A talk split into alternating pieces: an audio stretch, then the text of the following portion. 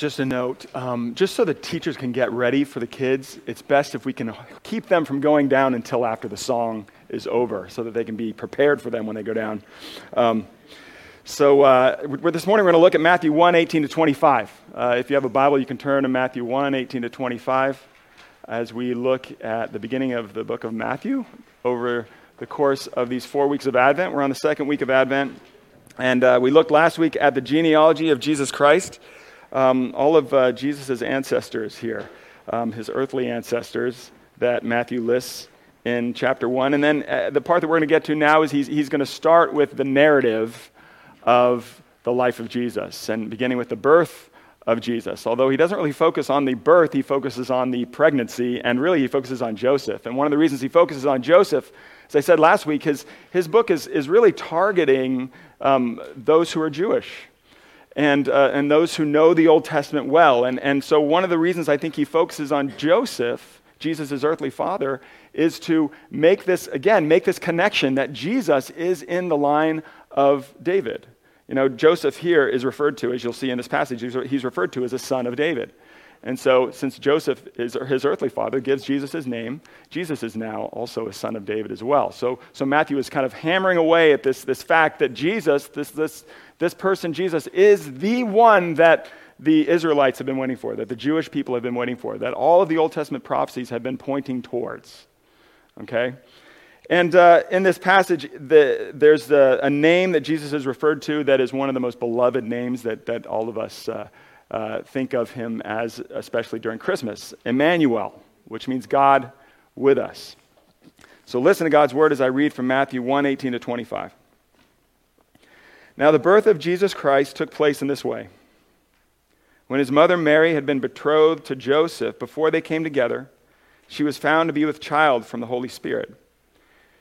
And her husband Joseph, being a just man, unwilling to put her to shame, resolved to divorce her quietly. But as he considered these things, behold, an angel of the Lord appeared to him in a dream, saying, Joseph, son of David, do not fear to take Mary as your wife, for that which is conceived in her is from the Holy Spirit.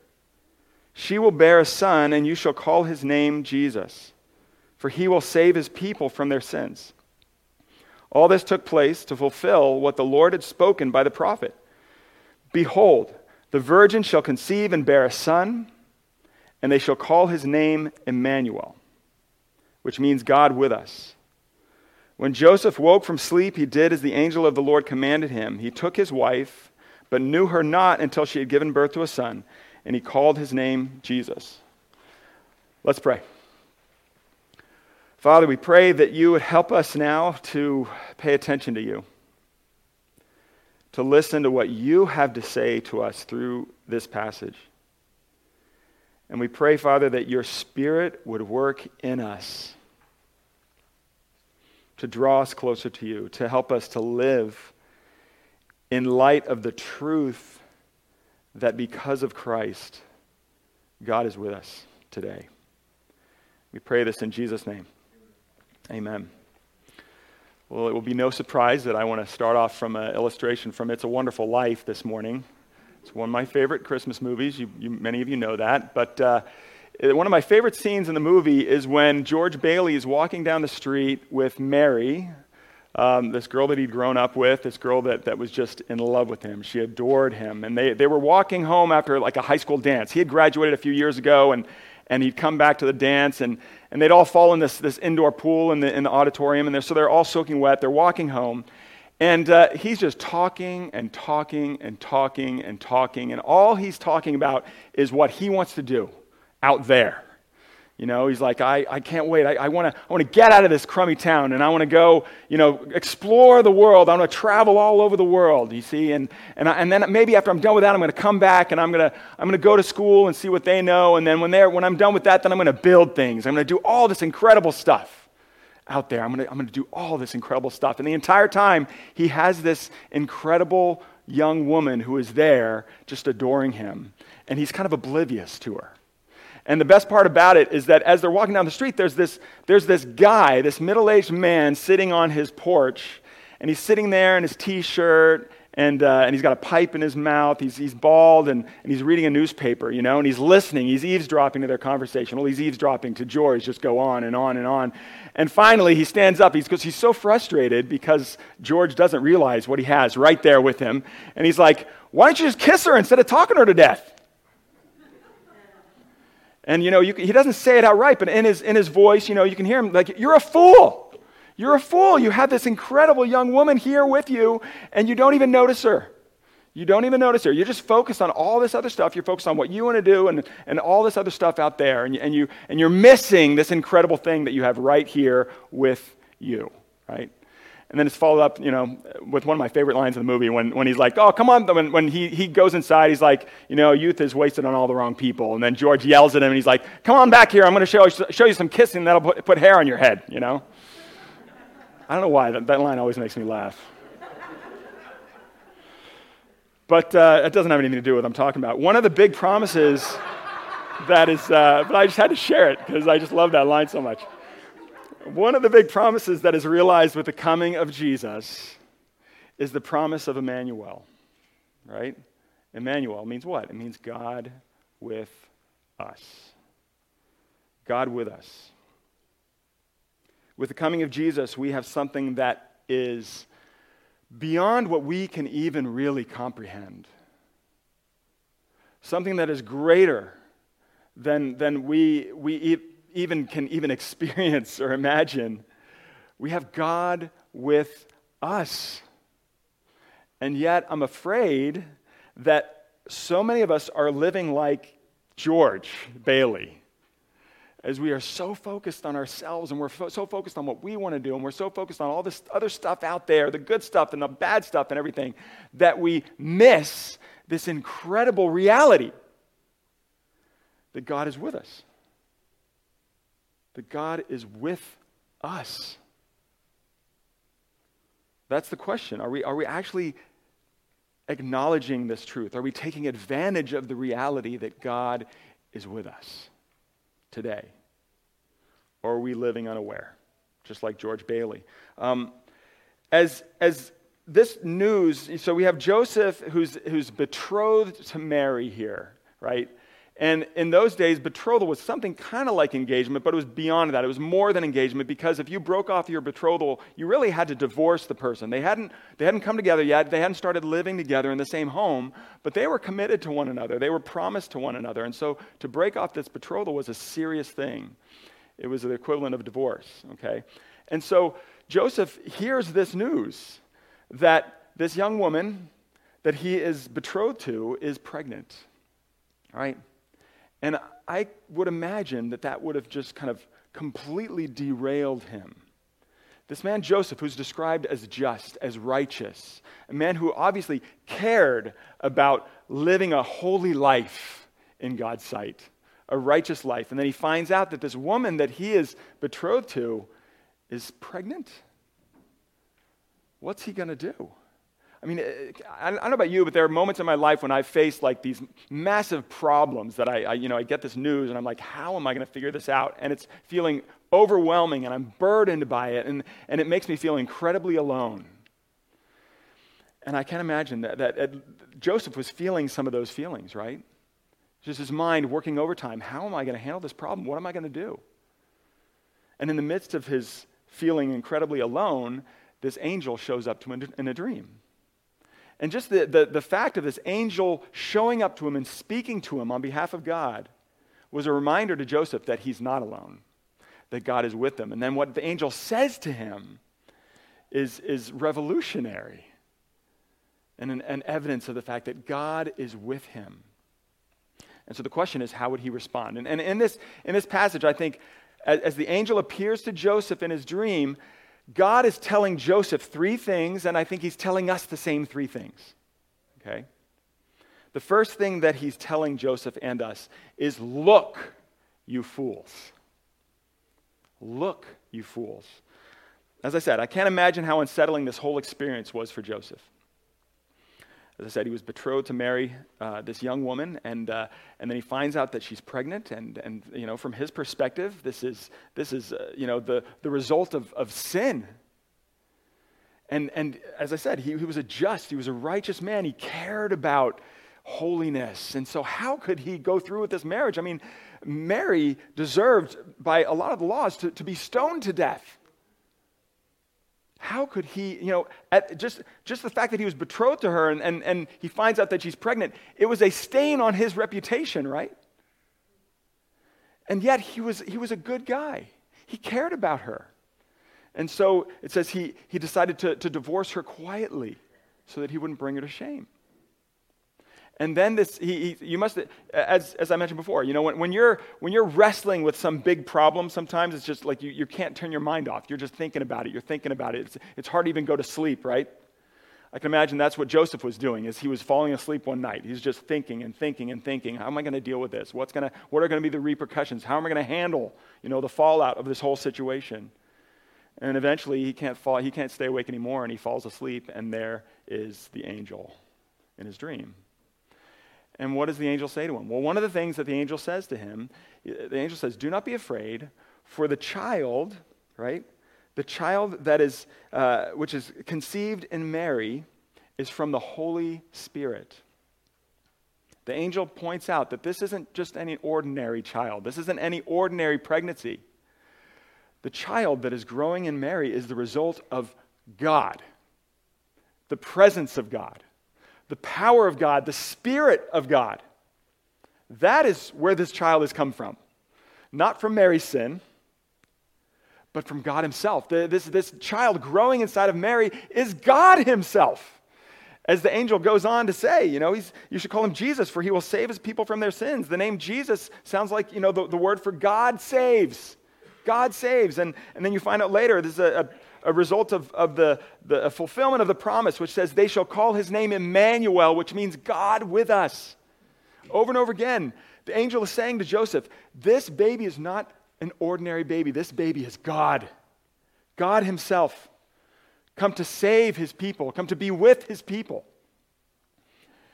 And so, one of the things I think this passage, Matthew's trying to emphasize in this passage, is he's trying to make it clear that this baby that is growing inside of Mary, this baby that, is, that Mary gives birth to, this baby is divine. This baby is God.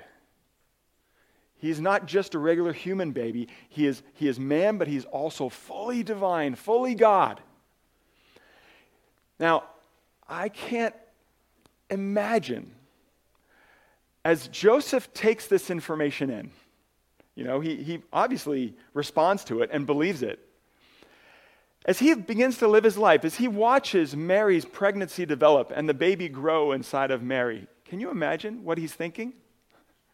As he looks at Mary and her belly getting bigger and bigger, he's, he's like, he, he's looking at her with a whole new perspective. He's like, that's God in there.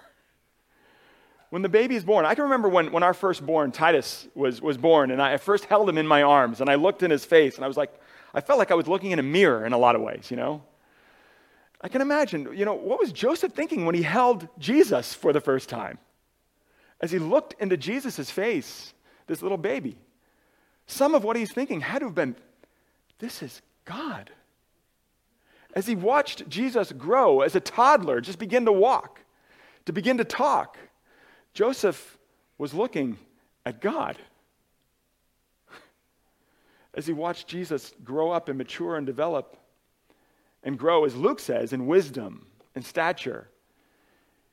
Joseph's looking at God. Joseph, you know, has to wrestle with this idea that he is now living under the same roof as God. Can you imagine how crazy that must have been for him? He, he had a front row seat. Not that, you know, Jesus, from the time that he began speaking, was all of a sudden just clearly displaying what, you know, the full nature of who God is. And yet, you know, as Luke says, you know, he had to grow in wisdom and stature. And yet, you know, he was, he was very much a regular toddler and, and, and, and young child in a lot of ways. And yet, he was absolutely different because he was God. And, and to the degree that he was able, to the, to the degree that he was different, you know, you even see it as, as, as uh, you know, he's, he's older and, and, and he stays behind in the temple, right? He acts differently than normal kids do. And it was an opportunity for Joseph to, to look and see what God is like, to have a front row seat under his own roof. Because this is what Matthew is pointing out. To look at Jesus is to look at God. That was an amazing experience for Joseph. But I think Matthew's trying to tell every single person who reads this the same thing. If you want to know what God is really like, you have to look at Jesus. He is God in human form, fully God. You know, you can, you can get a sense of what God is like by looking at creation. Yes, you can get a sense of what God is like by looking at other people who are made in the image of God, but you can only really understand what God is like when you start to look at the person of Jesus, at the way that he interacts with people, at the way that he speaks to people, at the way that he treats people, at the way that he responds to situations in his life. When you look at Jesus, you're looking at God. So that's my main point here, this, this first point. We have the, the, the, the coming of, of God in the person of Jesus, walking this, in, in this world. And we have records of it here in our Bible. We, we have an opportunity. If we want to really know God, then we need to look at Jesus. To not spend a lot of our time thinking about what Jesus is really like and how he acts and how he treats people and the way he speaks is foolish because we have an opportunity to look at God by simply looking at Jesus and thinking about him. So he says, Look, you fools. The first thing he says. The second thing he says is, Relax, you fools. Relax. In the midst of Joseph's anxiety and his stress, the angel says, Do not fear. Do not fear. Do not fear, Joseph. Do not fear to take Mary as your wife. The child to be born will be named Jesus because he will save his people from their sins. So, first of all, the, the, angel says, Joseph, as you think about your circumstances that are incredibly overwhelming, where you're like, I don't think there's a good resolution to this situation for Mary or for me, for anybody. And yet God says, Don't fear your circumstances. Relax. Relax. I'm here. I'm with you. I'm working. The child that is conceived in her is, is of the Holy Spirit. It's my doing. Relax. And so, in a very basic way, as, as God appears to, to Joseph through this angel in this dream, God is saying, I am with you. You need to relax. You don't need to worry because I have got this whole situation covered. It's part of my plan. And so, in a real way, in, in, a very basic way, what God is saying when He says He is with us, He's telling us to relax when we think about our circumstances in life. No matter how overwhelming they might seem, no matter how heartbreaking they might seem, no matter how hard they might seem, God says, Relax, I am working. I am working. But even more importantly than that, I think he says, Relax. Don't, don't fear your circumstances, but don't fear me. When we talk about Jesus being called Emmanuel, God with us, really the, the, the, most important thing that that communicates is, is that he is no longer against us, right? As, as the angel tells Joseph, he says, Name him Jesus. Why? Because he's going to save his people from their sins. See, the problem is every single person from the very first human beings that were created have turned their backs on God. We have all fallen short of who he calls us to be, how he calls us to live how he calls us to think, how he calls us to feel.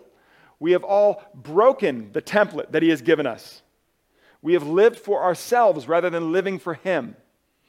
And because of that, God cannot be with us. God in his holiness and us in our sin, there, there's a, a gulf that separates us. And yet, God sends his son into the world to do what? To save us by living a perfect life by dying on the cross to pay for our sins. It's, it's through his sacrifice on the cross that, that he takes the judgment for our sin and enables us to come into his presence again, to be with him. That is the core promise of Emmanuel, God with us. We no longer have to fear God's judgment if we receive the work of Jesus. We no longer have to fear God's, what God thinks of us, that He's disappointed with us, that He's frustrated with us. We can rest, we can relax in the fact that God delights in us, that He's content with us, that He's committed to us, that He loves us. That's what it means that God is with us. And it's absolutely true for Joseph as it is for all of us. We no longer have to fear God. We no longer have to fear our circumstances, and we can relax. We can relax. We don't have to wear ourselves out trying to impress God with the good things that we do. We don't have to wear ourselves out trying to be somebody else that we're not. We don't have to wear ourselves out trying to make sure that God is pleased with us. We don't have to wear ourselves out worrying about this massive problem in our life, trying to figure it out and make sure that we're going to be okay. We can relax because we know that He is with us, that He's on our side, and that He is going to make sure we are okay. We can relax. To not relax because the, the creator and sustainer and ruler of the universe is with us would be foolish.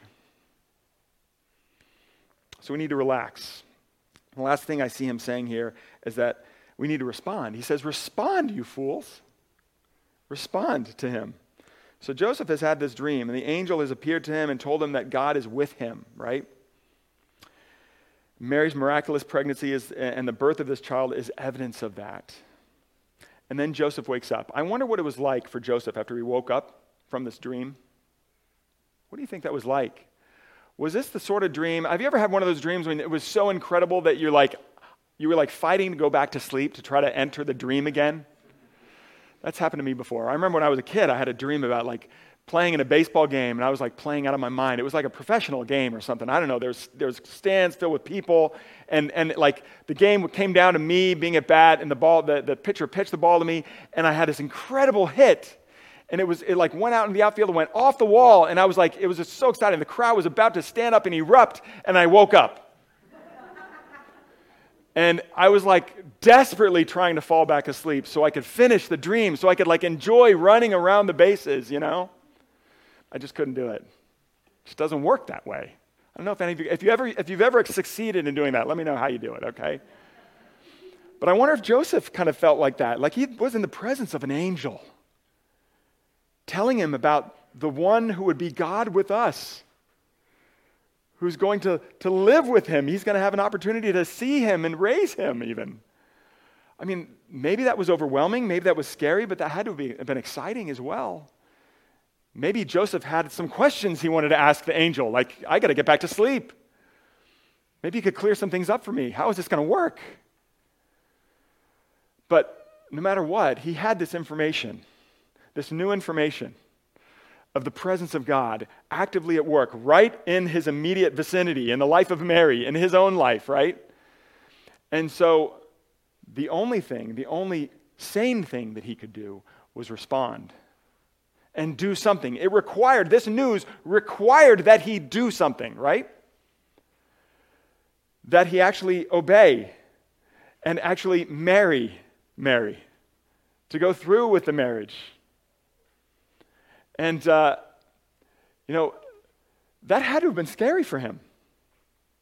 You know, all of the issues that were there before were still there. All of the opinions of the whole town, everyone else, was still there. There was still going to be a, a stain on his reputation. You know, everybody else wasn't necessarily going to believe their story. And so it was going to be hard. It was going to be scary. It was going to be costly for him. And yet, he had no choice. To ignore what the angel said, to ignore this news would have been foolish, right? He had to do something. He had to do something. Um, this quote, Behold, the virgin shall conceive and bear a son, and they shall call his name Emmanuel. It, it's from Isaiah 7. We read it. I think it was last week we read it. And, you know, in the, in the bigger context, this promise is given from Isaiah to King Ahaz, who's a, a bad king. He was a bad king. And at the time, he was experiencing threats from other nations outside of him that were going to come and conquer Judah. And he was concerned and he, was, he, he wasn't sure what he should do. And Isaiah came to him. He's like, these, these, these people aren't going to conquer you. You're going to be okay. That's what God says. And, and Isaiah says, ask God for a sign to confirm that that's going to be that's going to happen. And you know what Ahaz, Ahaz says to him? That's okay. Don't give me a sign. I'll just figure this out on my own, essentially. I'm happy to just do this on my own without, you know. And, and Isaiah says, no, the, the sign, he's going to give you a sign whether you like it or not. You know, the virgin, this young woman's going to bear a son. They're going to call his name Emmanuel, God with us. And, and it's not only a promise of comfort for Ahaz, it's actually a promise of judgment. God's with you, Ahaz. You need to start acting like it. You need to, you need to take his help. You need to trust him. And you know what Ahaz does? Ahaz ends up going to some other nation, Assyria, to get help rather than trusting God. He just does things his own way instead of acting on the information of the prophet, on the promise of God, on the presence of God. That's what foolishness is. And Ahaz ended up being judged by God. This Assyria, the nation that he turned to, ended up, you know, being bad for Judah. This is the only, only thing we can do in response to the fact that God is with us. It's not only something that is absolutely comfort, comforting, that gives us the opportunity to relax, it's also something that should be convicting for us. As I live my life, I need to think about the fact that God is always with me. That should change the way that as, as, I, as I do my work, as I sit at my computer, as I have meetings with other people, that should change the way that I actually do my work. That should change the way that I see the people that I work with and treat them and speak to them. As you go into school, as you enter the, your, your school building, as you, as you think about the other students that you're going to be there with during that day, the fact that God is with you should change the way that you think about those other people and treat them.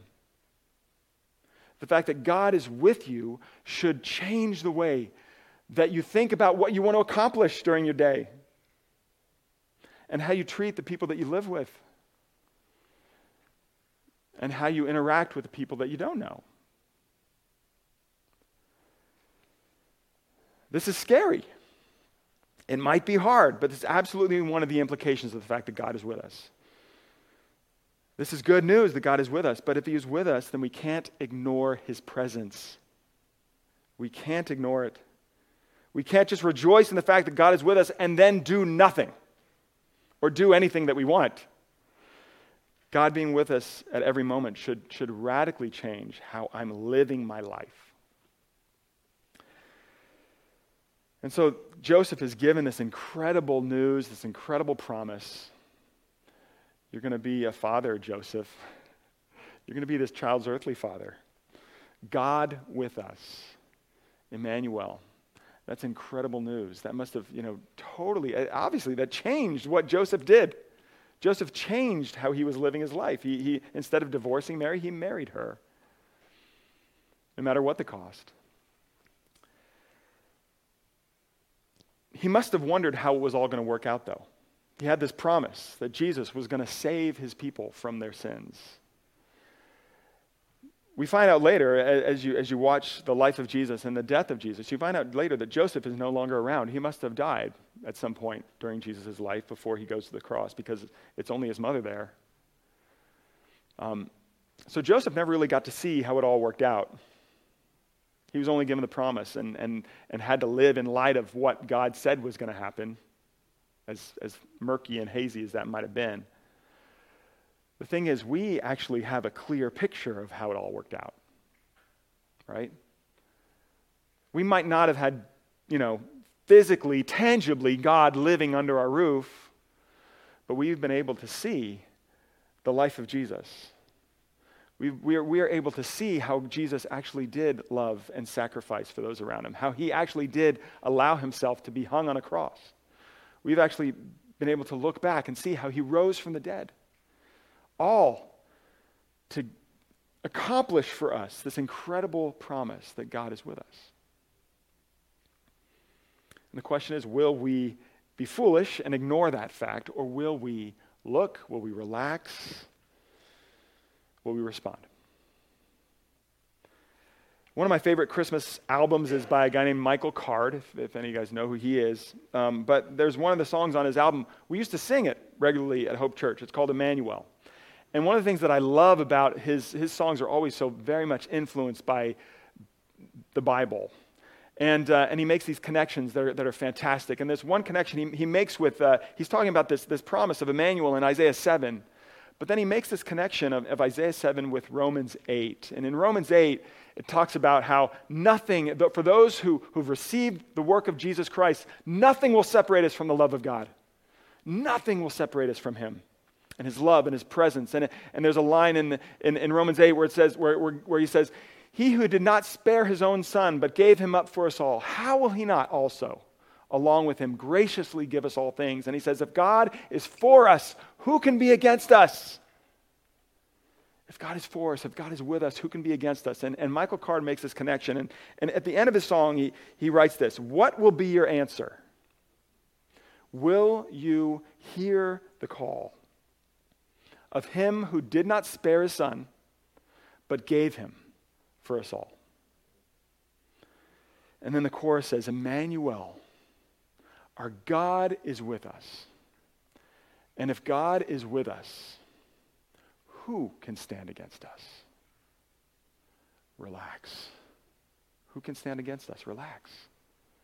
Look at him and, and take him in. Respond to him. He's here. Let's pray. Father, we pray that you would help us to respond. We, we pray that you would protect us from being foolish. As we have all of this information, these promises, the words of the angel, the life of Joseph and Mary, the life of Jesus himself, the words of the prophet hundreds of years before. Father, help us to, to take advantage of this incredible gift that you give us of your presence today, that you are with us, that we might relax and know that we are loved.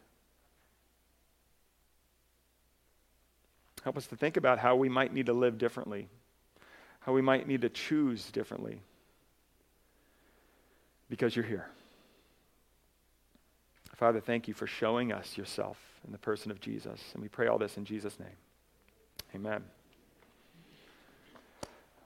We're now going to take a, a moment to meet Jesus at the Lord's table.